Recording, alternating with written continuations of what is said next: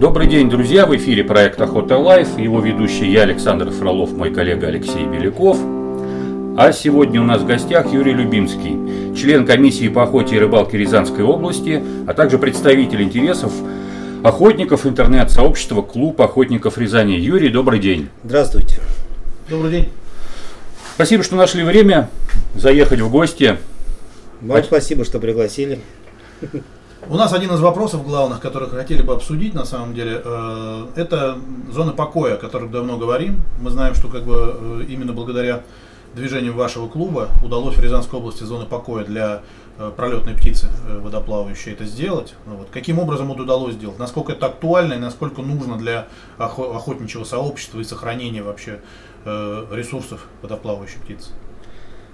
Начнем с того, что охотой на водоплавающих птиц я занимаюсь с 1995 года. А, даже, можно сказать, более уточнить, а, охотой на, на гусей. Вот. Э, на протяжении многих лет, потихонечку набираясь опыта, пришло осознание того, что для того, чтобы охота была успешной, продуктивной, а, необходимо создавать места, где птица будет отдыхать и концентрироваться.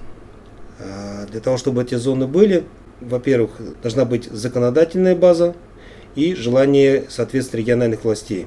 Что касается непосредственно идеи создания зон покоя в Рязанской области, э, нас подтолкнуло к этому снижение пролета гусей во время весенней миграции в 2000-х годах. То есть если в конце 90-х мы наблюдали огромное скопление, огромную миграцию птиц, то к 2000 годам э, ситуация стала меняться.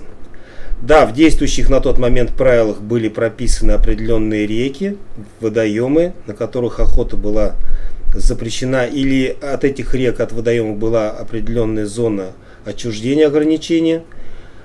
Но, к сожалению, природная ситуация сложилась так, что многие реки, водоемы в весенний период прекратили пополняться водой, то есть прекратились половодья из-за зарегулированности рек плотинами. Отсутствует э, половодье на малых реках и те места заливные луга, которые раньше посещались гуси, гусями, просто сейчас не посещаются ввиду отсутствия воды. Но есть водоемы, вот, на которых они стали останавливаться. И вот отсюда как раз, наверное, будет сейчас вопрос следующий, да, какие-то водоемы. На самом деле интересный сам момент, я помню эти годы, э, э, район 2000-х, когда мы, собственно, э, приезжали в Рязань на охоту, гигантская разлитая пойма, и вся пойма гудит от э, манков, потому что по всей пойме расположены шалаши, люди там уже стационарно ставили на всю весеннюю охоту и охотились. Поэтому, когда вот гуси вдруг неожиданно э, сменили э, места остановок, то есть когда вода начала падать, вот это, конечно, было не, неожиданность большая, но вот и тогда же еще и ввели вот, собственно, этот запрет на пути пролета. А водоемы действительно, ну если они не, не летят по, по оке, хотя ока такой классический миграционный путь, то где они останавливаются? То есть есть в Рязанской области какие-то водоемы, на которых можно остановиться? Да, да, в Рязанской области э, есть каскады прудов рыбхоза. Вот, они были созданы еще в времена Советского Союза. А, и эти пруды на данный момент, на данный момент как раз являются тем притяжением для всей водоплавающей птицы, которая летит по центральному миграционному пути. Вот. А, в весенний период а, уровень воды в этих водоемах достаточный и достаточно хорош тем, что птица может там и отдыхать, и кормиться, и чувствовать себя в безопасности. То есть отсутствуют плавательные средства, добраться к ней не так просто. То есть самые идеальные места. Вот до, э, до конца массовой миграции в центральной полосе России 15 мая, там самые такие идеальные условия для нахождения водоплавающих птиц. Знаешь, интересный сразу вопрос встает, потому что Белоруссия, которая два месяца там охотится, и у них птицу гоняют очень активно, ну вот, и птица все равно набирает какой-то жир для дальнего, дальнего перелета. В нашей средней полосе неужели ей негде остановиться, кроме как вот на этих зонах покоя, чтобы набраться сил и дальше лететь к северу?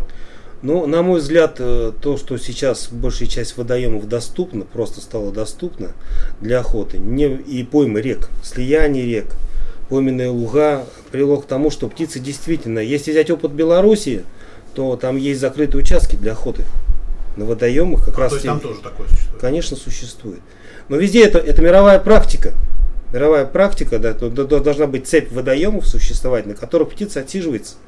И для того, чтобы дальше начать миграцию, ей необходимы запасы жировые, э, которые используются для преодоления в тысячи километров, и в том числе э, в дальнейшем для укладки.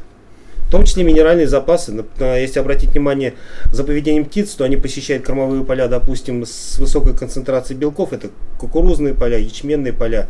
Или потом начинают летать так называемые озимки, озимку, зе- зеленя или луга. Соответственно, там минералы. Вот. И птица, если ее не трогают на водоемах, активно ищет такие места. В принципе, когда есть зоны покоя, на которых идет концентрация птиц разных, утки это или гуси, и оттуда она спокойно разлетается кормиться по полям, птица всегда найдет себе место, где все-таки кормиться. Тем более в условиях центральной полосы России, где сельское хозяйство сейчас, в принципе, идет на подъеме. В принципе, все поля распахиваются, засаживаются.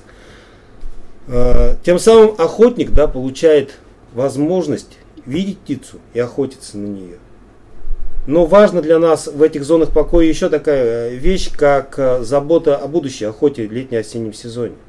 Потому что, как правило, такие водоемы, эти водоемы места гнездовий. Около этих водоемов происходит локальное гнездование основной популяции кряквы и черка. Соответственно, э, такие зоны, они должны э, формироваться с учетом мнения охот пользователя. Тех, кто знает и условия, где находятся птицы, реально останавливаются, не просто взятые из потолка водоемы, вот мы сейчас выделим там часть водоемов вроде как. Нет, это должно быть согласовано с орнитологами. У нас неплохое, неплохое взаимопонимание в Рязани с орнитологами, с работаем с клубом э, птицы Ре- э, Рязани. Вот, и- Я правильно понимаю, что на самом деле как бы э, можно общаться сколько угодно орнитологами, можно как бы общаться со своим сообществом, сидеть. Но самое сложное это получить, добиться того, чтобы территории были законодательно закреплены. Я вот как раз хотел Юрию, как члену комиссии при, э, ну, по охоте при э, правительстве Рязанской области, и задать этот вопрос. А, Абсолютно здравая идея э, зоны покоя в период проведения весенней охоты, потому что что? Весенняя охота должна быть неистощительной Да. в первую очередь. Вот. То есть мы понимаем, что вам удалось, да, в результате каких-то ваших действий все-таки выделить вот эти а, необходимые зоны покоя, в которых а, на территории Рязанской области весенняя охота проводиться не будет, птица сможет садиться, отдыхать, а, набираться сил и, как говорится, лететь дальше. Как вам это удалось? Да, и когда уже, сколько уже существуют эти зоны у вас в области? Ну, э, зоны сначала существовали вне правового поля, то есть общественно сами пользователи закрывали да, определенные водоемы. Было, была возможность, какие-то варианты изыскивали, типа воспроизводственные участки. Раньше была такая, ну, были возможности сезонные воспроизводственные участки и так далее. Но все это было, как бы сказать, не, не, не- совсем на, на законном основании. Э, Сама, сам процесс получения такой э, за- за- на законодательном уровне, разрешения на законодательном уровне занял все-таки несколько лет. Мы давно работаем с департаментом нашим и Министерством природных ресурсов, общаемся с представителями Госохотнадзора в том числе. Э, Благодаря нашей активной по- по- позиции тех э, людей, кто входит в нашу команду, мы сначала обращались письменно, потом ходили на приемы в министерство, э, разрабатывали определенные письма, где давали ссылки на работы, соответственно, орнитологов, чтобы обосновать. Вот. В итоге нашим предложением заинтересовались и подключились к, к этой идее, в том числе и представители э, Окского заповедника, потому что она тоже наука, вот, и рядом у них тоже пойма. И эта идея была поддержана, потому что она разумная. Хорошо, а как, собственно, охотпользователи отнеслись э, к таким нововведениям? Для них же фактически это ну, забор территории у них как таковой. Ну да, Да. э, ну, деньги, весенняя охота короткая. Не все охотпользователи в Рязанской области да, приняли эту идею сразу. Конечно, были размышления, они взяли это, это паузу на размышления, потому что мы сделали это как предложение, потому что там, э, там где сейчас закрыта часть водоемов, это частное вообще угодье. Частное угодье. У нас два, два водоема находятся в частных угодьях. Вот. И, и остальные водоемы это обла- Рязанское областное общество охотников и рыболовов. Вот эти э, водоемы, водоемы, с одной стороны, места вроде бы как охоты с подсадной уткой, с чучелами с манками, но, знаете, э, когда сняли запрет на охоту на водоемах, и люди увидели последствия этого, резкого сокращения количества птиц, находящихся на территории Рязанской, Рязанской области, а бывали, ну, то есть у нас есть моменты, есть несколько водоемов, которые давали возможность охотиться сразу четырем районам. То есть там концентрация водоплавающих птиц была от 15 до 20 тысяч и более, только гусей. Соответственно, во время сезона охоты, да, то есть все было замечательно. Как только эти водоемы стали открыты и стали доступны весенний сезон, птица перестала там просто останавливаться, и охота, соответственно, стала бедной. И здесь, в принципе, нас поддерживает большая часть тех разумных охотников, которые реально занимаются охотой, они понимают эту охоту, они знают эту охоту. И в том числе охотпользователи посмотрели, что для них выгоднее иметь зоны покоя, вокруг которых можно организовывать охоту на гуся с подсадной уткой, с чучелами духовым манком. Птица в угодьях присутствует, а это важный фактор притяжения охотников, наличие птицы в угодьях. Ну, то есть птица, она задерживается так Конечно, или иначе, конечно. поэтому и охотпользователю становится выгодно иметь а, вот а, такие зоны покоя, потому что она притягивает птицу, она там а, сидит спокойно, и, соответственно, все, что вокруг, а, а, вполне можно и поохотиться. Еще из своих наблюдений, в принципе, сама идея окончательно у меня сформировалась после посещения Волгоградской области. Я был в Волгоградской области на охотах, в частных э, охотугодьях, и там охотпользователь очень поступал мудро.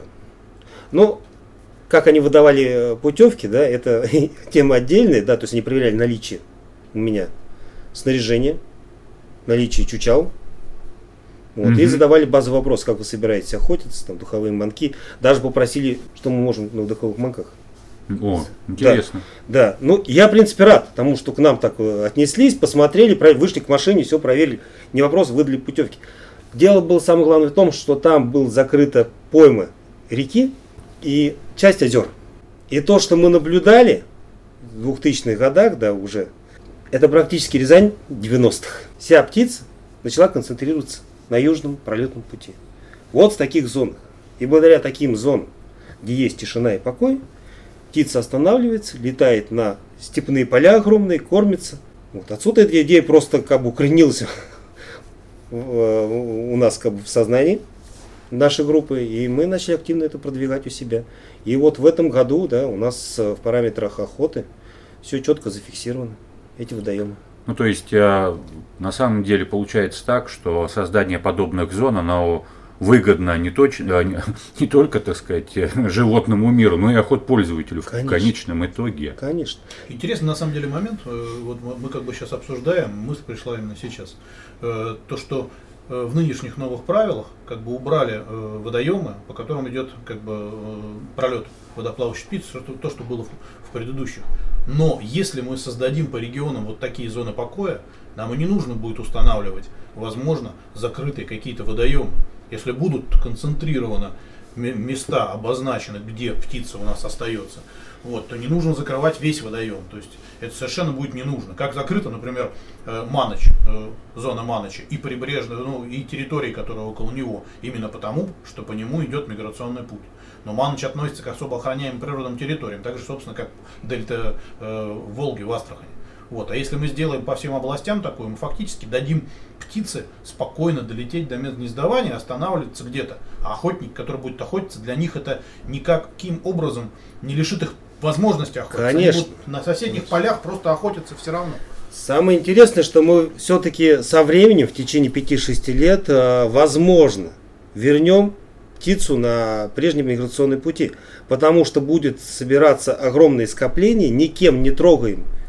То есть их будут не беспокоить. И птица это запомнит. Это будет и март, и апрель, и май. То есть они будут притягивать к себе птицу, проходящую транзитом, останавливаться, посещать поля. Идея вообще, она в принципе рабочая. И если совместно на, в регионах, в регионах поработать с орнитологами, с наукой, с охотопользователями, можно получить эти локальные точки, потому что ну, птица летает на кормежку до 50 километров, да, вот очертим круг, да. То есть можно южный, центр региона, там, северо-запад регион, северо-восток. Эти водоемы выбрать И, в принципе, и вопросов не будет у науки по поводу весенней охоты. Сразу э, мы решаем проблему, беспокойства, фактор беспокойства, который сейчас присутствует, мы его снимаем и решаем вопрос, в принципе, отрицательного отношения к весенней охоте. Но в какой-то мере. То есть мы создаем э, условия для птицы и условия для самих же себя, для, для себя, для охотников. У нас есть птица, можем на нее охотиться.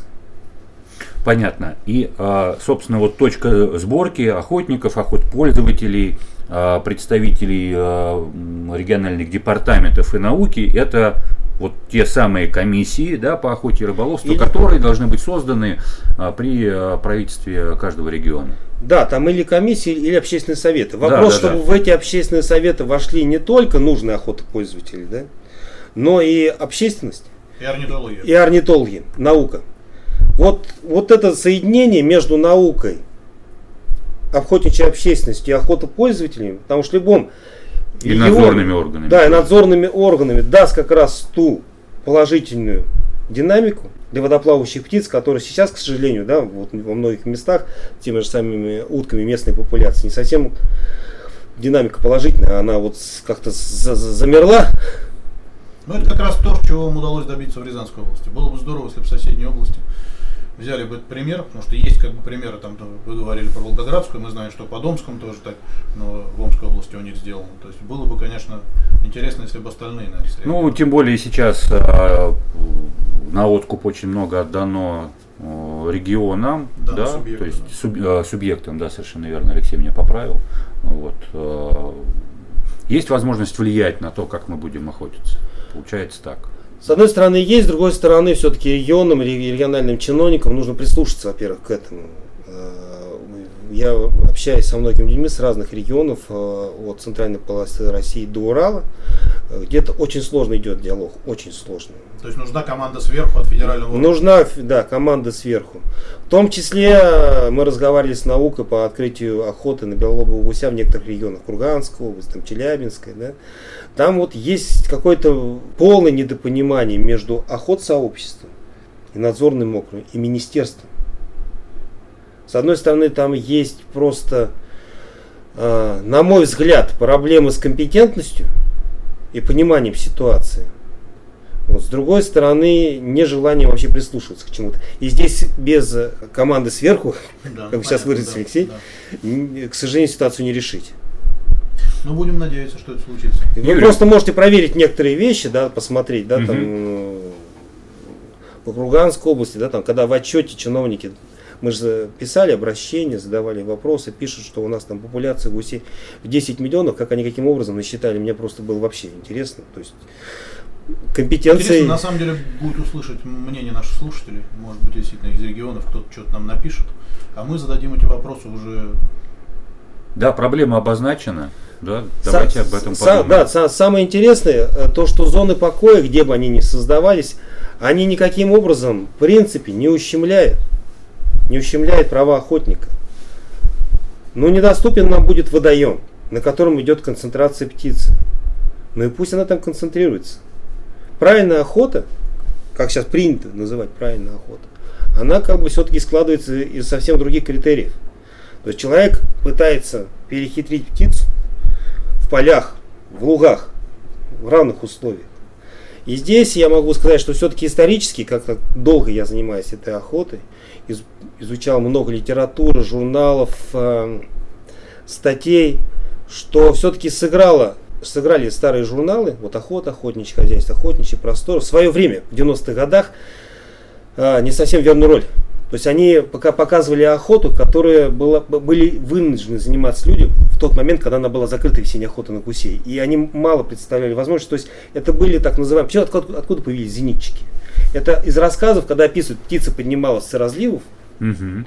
и ее встречали выстрелом. Да? Люди почитали, посчитали, что это нормально. Но если смотреть с точки зрения этики охоты, это не совсем корректно. То есть подбирались как раз к этим водоемам, тогда. Потом это все растягивалось, оттягивалось, оттягивалось, оттягивалось, и получилось у нас просто заградотряды в дальнейшем. Я это на озере Нера наблюдал, да. когда просто в 50 метрах от асфальта и через каждые 50 метров стоят скоротки и совершенно, ну, шалаши такие, да, откровенные. А, и совершенно понятно, в чем смысл, да? Да. Гусь, который сидит на озере, потом поднимается, летит на кормежку, и ему нужно вот эту цепь э, вот этих вот Заградотрядов. за- да, да, вот, э- вот эту цепь дзотов вот этих вот птицы нужно преодолеть. Ну, Это, конечно, не имеет отношения, да, к какой-то Ну, давайте правильный. будем говорить о том, что те же, гуся. Саш, 15 лет назад, когда мы охотились на гусей, я просто пример хороший, то есть у меня по одному из районов Вологодской области, когда охотовед, он сам говорит, 15 лет назад я выдавал 30 путевок, сейчас я выдаю 300 путевок на открытие. То есть популярность охоты на гусей выросла в разы. Появилась куча Десятки всяких, раз. всяких, всяких снаряж- ну, для снаряжения появилось нового. И люди как бы стали более активно ездить. Ведь сейчас вот эта система, которая работала, и мы читаем в рассказах прошлого, как охотники охотились, но никак мы применить не можем. Ну да. Вот. Ну куда это годится? То есть сейчас нам нужно, либо мы сохраним эту охоту у себя, вот создавая всякие возможные территории, либо мы просто ее потеряем совсем, закроем полностью весеннюю охоту, оставив только те виды, которые у нас действительно жи- живут. Если мы хотим эту охоту сохранить, я думаю, что вот пример Рязанской области это один из лучших примеров, который сейчас у нас Ну есть. да, такой действенный инструмент, как э, Действенный инструмент, да. и возвращаясь к охоте, да, она гусиная охота в определенный момент какую-то элитарность получила, да, то есть э, гусятник это вот элита. Проблема в том, то, что я слышу иногда нотки о том, что вот э, гусиная охота будет доступна только людям с определенным достатком. Никто не запрещает охотиться с теми же самыми профилями. Но вопрос, что с ними нужно просто выходить охотиться. Нужно определенный минимальный набор их иметь.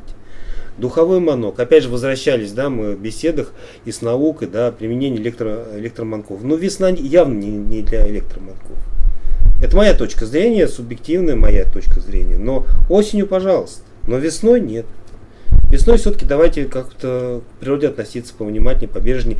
И контакт, сам разговор с птицей, будь это подсадная, будь это гуси, вживую, он больше как-то доставляет э, эстетическое удовлетворение, нежели просто игра бездушного элемента. Конечно, потому что охота это все, что все, что до выстрела. Да, да, Мгм. да. Подготовка и так далее.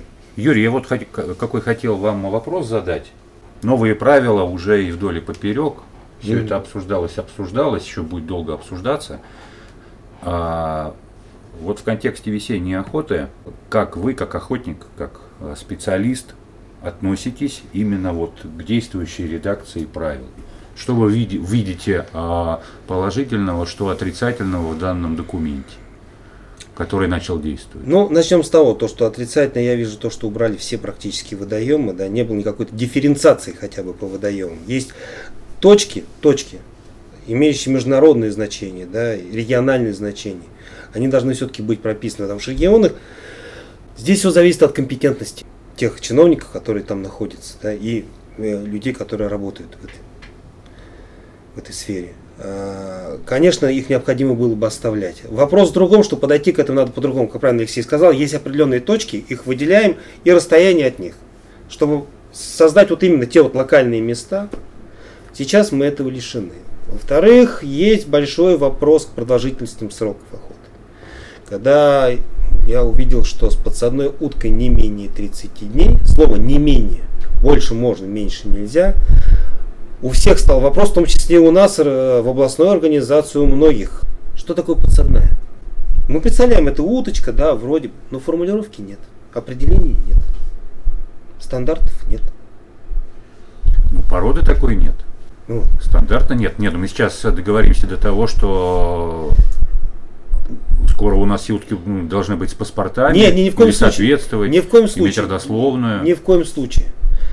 А, вопрос в другом немножечко. Вот сейчас в другом вопросе посмотрим. И, э, на мой взгляд, что открытие охоты с подсадной уткой и срок ее прохождения должен все-таки делиться на две части. Первая часть до открытия сезона, и вторая, э, вторая часть это во время сезона охоты, и третья часть после закрытия сезона основной охоты, я имею в виду водоплавающей. Ну, десятидневки. Да, десятидневки. То есть, э, на мой взгляд, здесь можно все-таки включить э, вариант охоты с легавыми, как в регионах это делается, выделяются определенные зоны для охоты с подсадной. То есть вне зон концентрации птиц на водоемах. Особенно там, где э, находятся места гнездования и концентрация всех перелетных птиц и околоводных птиц. Ну, То значит, есть... фактически мы сейчас получаем с вами э, то, что охотники с подсадной до открытия общего сезона могут распугать все эти места концентрации mm-hmm. птиц, если они не закрыты особо охраняемой территорией. Да, да.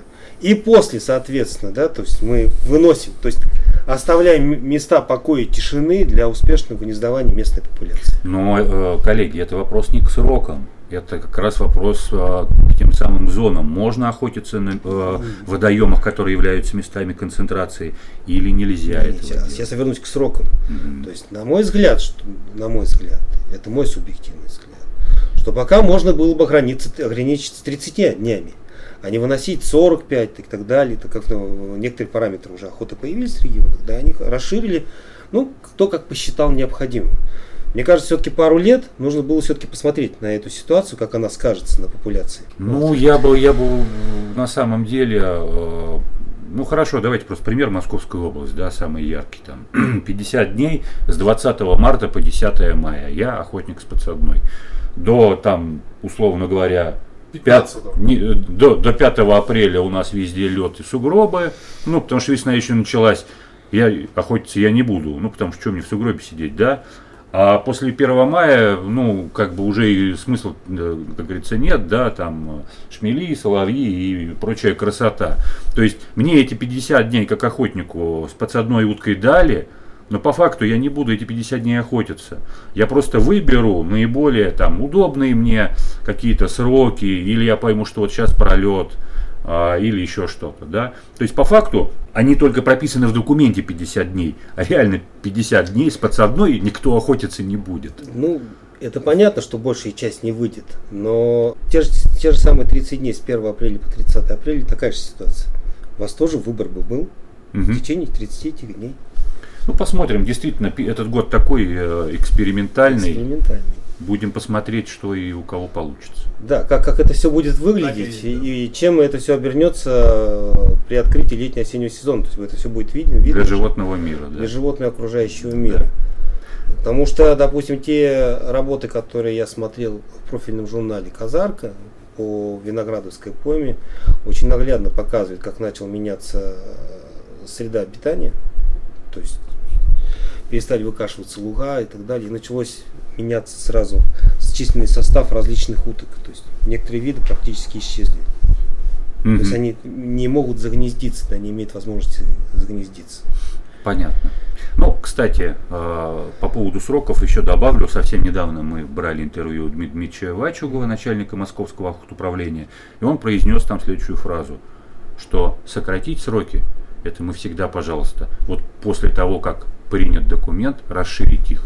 Это совершенно другая история. Поэтому прецедент есть, что сроки таковы, а сокращать уже по факту, да, если мы, так сказать, общественность поймет э, охотничья, что где-то надо бы и сузить, то есть сузить-то оно всегда получится. И еще один вопрос остается, это север. Вот эта 15-километровая зона, угу. это сейчас больная горячая тема, вот, потому что и ко мне обращаются, что там слышно, не слышно, можно будет нельзя ли будет 15 километров. Но здесь, наверное, опять же, если бы была подключена к разработке правил наука, то, наверное, было локально бы обозначены эти зоны, охота запрещена, да, допустим, есть острова, на которых да, просто массово рождается, вся практически большая часть популяции гусей рождается. Да, у нас есть Вайгач, у нас есть Колгуев, угу. есть Канин Нос да, для белощега, казарки и так далее. То есть острова, полуострова, какие-то участки определенных можно было сделать выборку на них просто ограничить эту охоту, на этих участках, с сохранением, да, с созданием зон покоя на, по путям миграции да, к этим местам. А, центральной полосе России, Юге, Поволжье, Урале.